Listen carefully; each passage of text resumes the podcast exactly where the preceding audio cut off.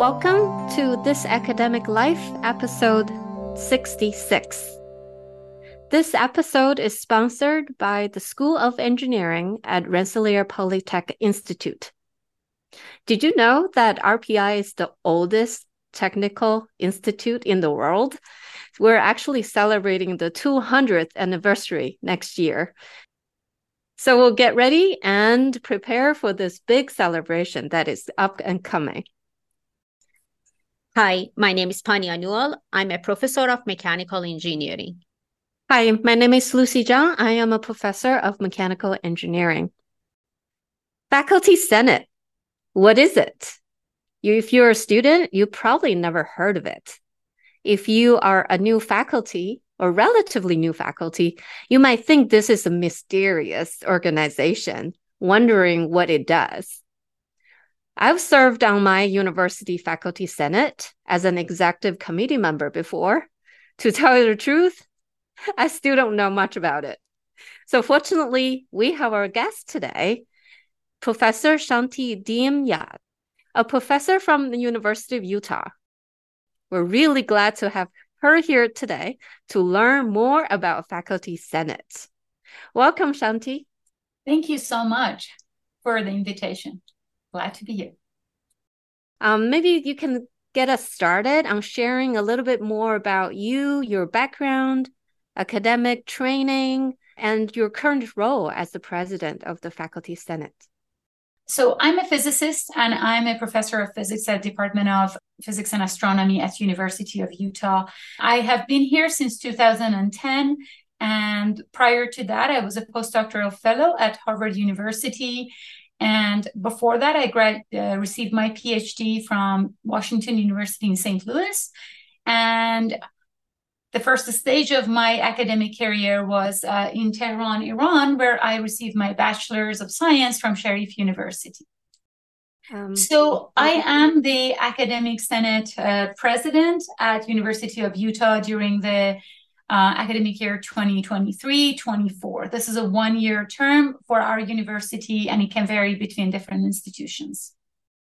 So, uh, Shanti, you mentioned that you are the president of Faculty Senate. Can you tell us what is this Faculty Senate all about, and the, a little bit about the rules and the structures and the responsibilities? Yes. So one of the things is that I wanted to uh, first emphasize is that at University of Utah we have academic senate rather than the faculty senate. It's mainly composed of faculty members, but it has other members. So the academic senate is a pillar of shared governance. The poli- the way that universities functions is that they have policies that governs their academic programs and some of them they just are operational policies. Uh, all the policies that are academically significant new units new um, degrees changes in the many of the academic structures they all have to be verified by different parts of the university. And uh, academic senate is one pillar of this uh, basically uh, policy making.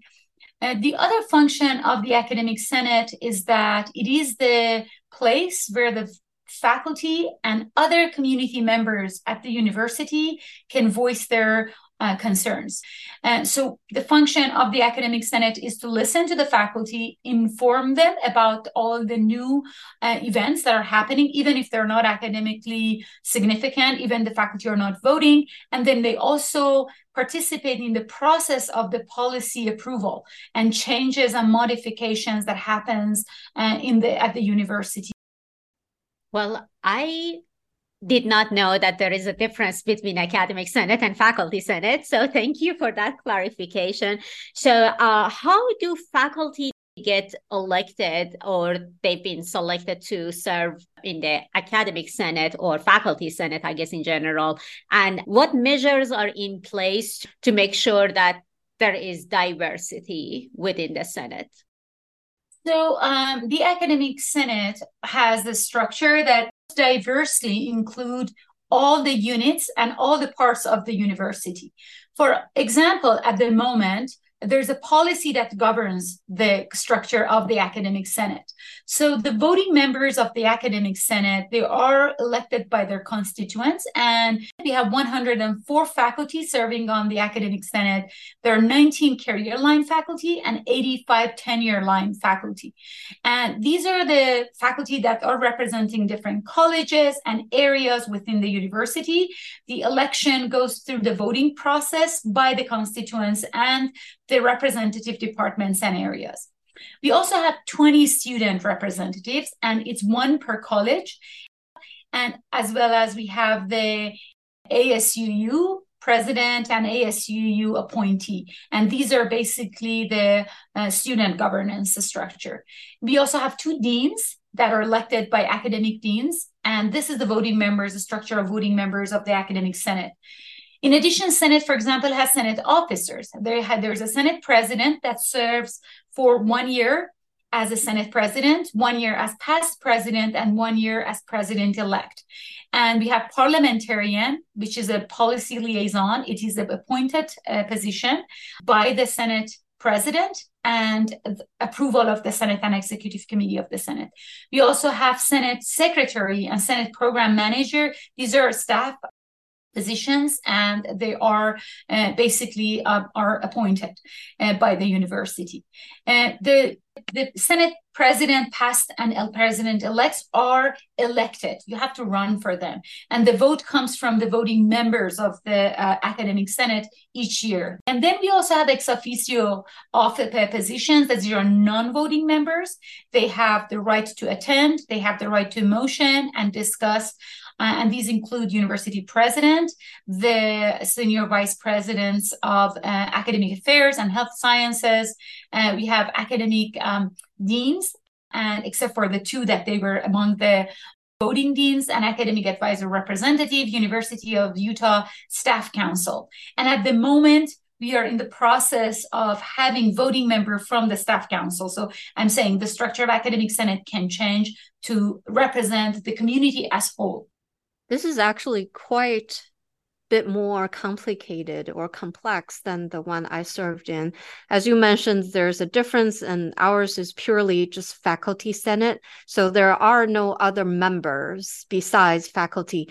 So, uh, in terms of even the administrative level, like taking notes or such, that's all within a member of the faculty senate. So i can he- i can sense that yours is way more complicated because you have other members and then you also have um, representations from different groups uh, and levels. That's quite interesting. Yeah. Exactly. And in addition the senate has nine standing committees. So these are basically looking at different areas of academic principles policies and policy making I think one thing I've noticed a uh, a difference. Perhaps you also have it. Our faculty senate has one of those committees called tenure review committees. They actually get a vote in parallel from the academic track. So during the tenure process, it's a typical your department it gets to the dean and then eventually gets to the provost. And then there is a parallel track coming from the faculty senate. One of the committees would then do the same similar thing. So they will review all the cases coming in uh, for the entire institute. So the recommendation coming from this committee and then the recommendation coming from the dean both will go into as a recommendation to the provost.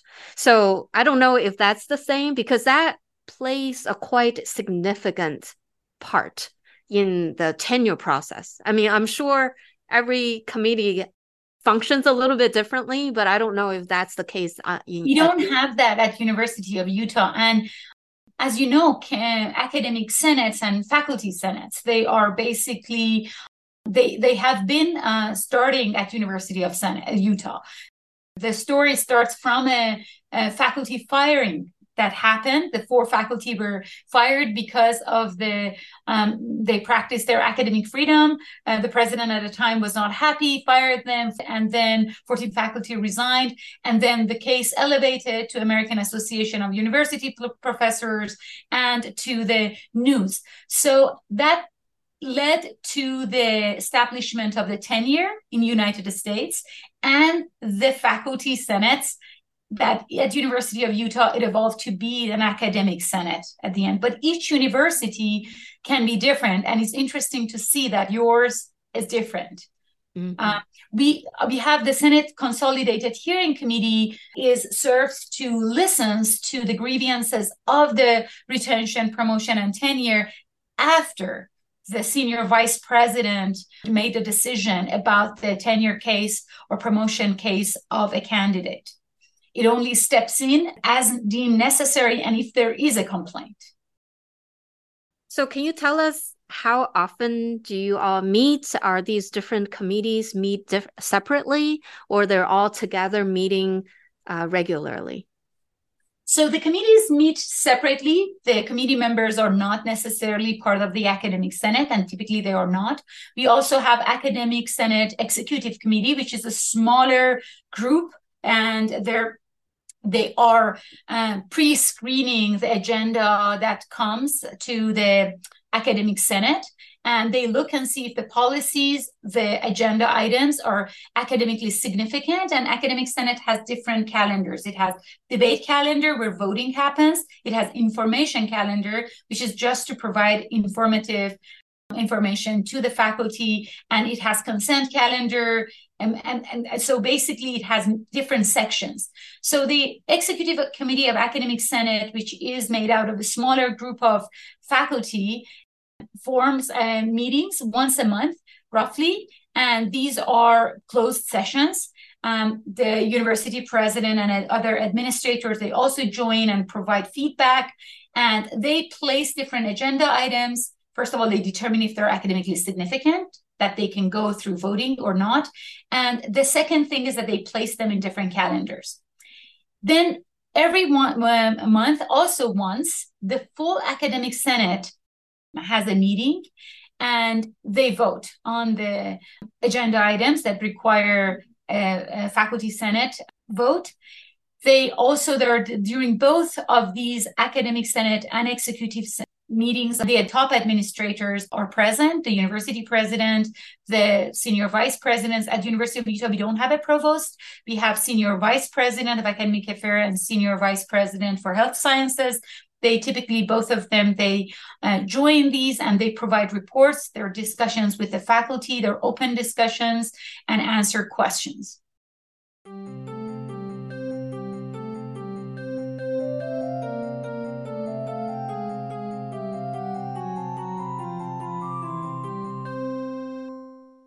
Can I follow up on that? How open are they, these discussions? Because the reason I'm asking is that, in my point of view, right, so academic senate or faculty senate, they represent one side. They typically do not represent administration.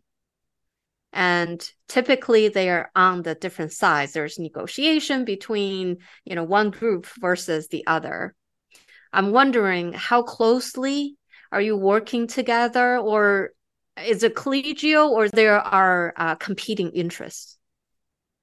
So uh, I think that the university is basically as a whole is a system that is serves to educate to create is an educational system that is serves to do to accommodate research and teaching and also service to the community now Faculty Senate is one pillar of this process of making things happen. If you remove the faculty that who are doing all the research and who are doing all the teaching, then for the university, then it becomes a situation that there is a competition between administration and the faculty. Um, I think the whole uh, idea of shared governance and the participation of the academic senate in the policy making makes it possible for this to become less of a competition and more of a constructive relation. And uh, there is no question that the faculty sometimes have different ideas from the uh, administration, and faculty have different ideas from each other as well. But to answer your question fairly, I think most of the time, the relation between the academic senate and the administration is collaborative and in my position as the academic senate president i always try to make sure that academic senate is independent and it has its autonomy so and it can make decisions and be the voice of faculty truly and not silencing the faculty or the constituents or the members of the community and be um, uh, the voice with the administration as well. So I don't think they're really competing on everything, but there are times that administration wants something to go fast and efficient and faculty want it to be done through the process. They want their academic freedom to be observed and the principles of academic freedom and that's where the conversation takes place. And um, still i wouldn't call it competition. I would say the constructive sharing of the governance for the betterment of the whole institution. And the, our academic senate meetings are open to public uh, we often have reporters, they join it. We have like uh, governors and just like legislators, they joining, depending on the situation. So, Shanti, you mentioned that uh, you've been a president of the academic senate for for this academic year which is going to be only only for one year you will be in that position. So i know that you are almost halfway through it or semi half but uh, during this period have you encountered any challenges any difficulties? So uh, yes uh, of course, I'm, i think the challenges that are present at every leading position and when you are going to be the voice of the community that is larger than you and your immediate uh, people around you.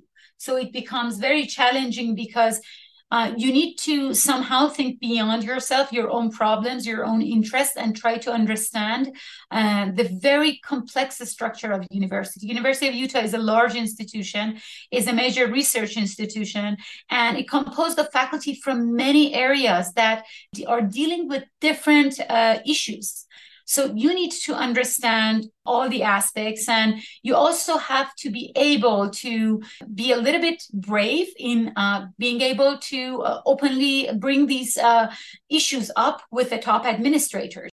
Academic senate president typically meets with the university president with the uh, senior vice presidents and other top administrators on a regular basis making sure you're listening to what faculty in, are dealing with and you these information to the top administrators is important.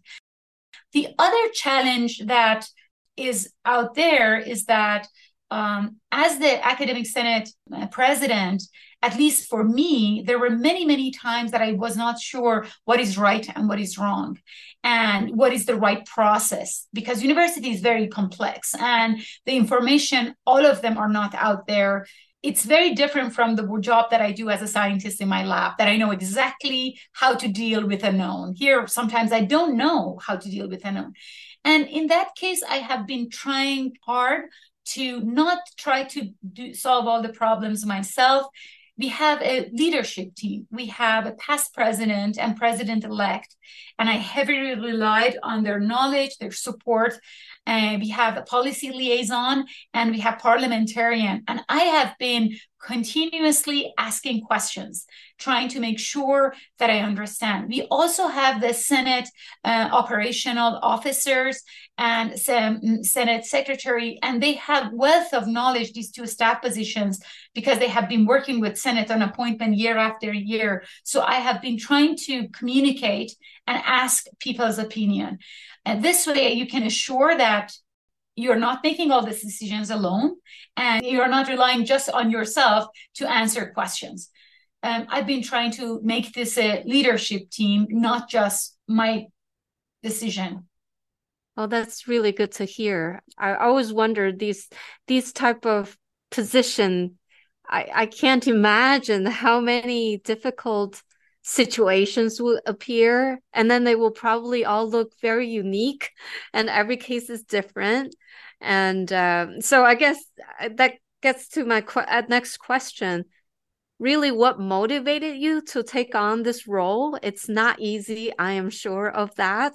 And uh, how has this uh, sort of leadership journey had shaped you in any way So I think the way that I landed in this position was uh, basically I was part of the academic senate. I was a sen- elected senator, and I don't think I had much of a motivation necessarily for that at the time. It was was very I, it wasn't a known. I was just, it was another committee that I was elected, and I said, okay, I'm going to serve.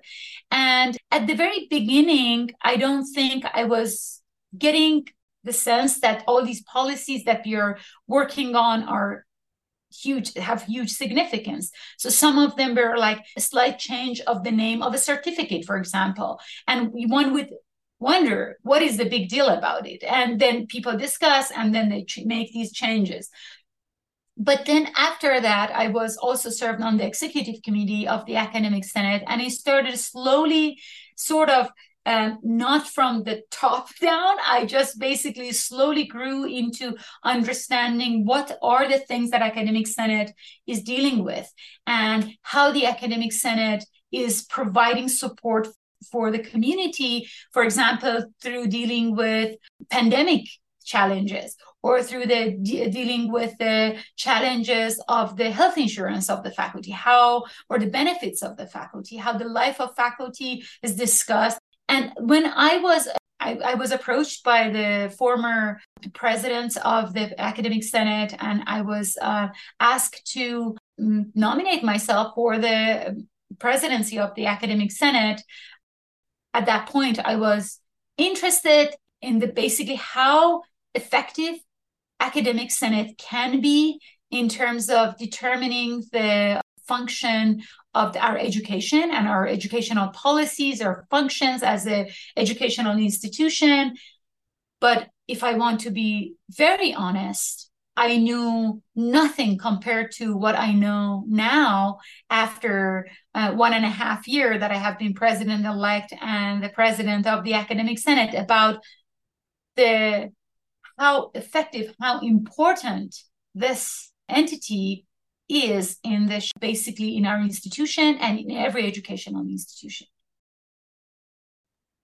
Wow. So thank you for, for explaining uh, your motivations in going through this this process.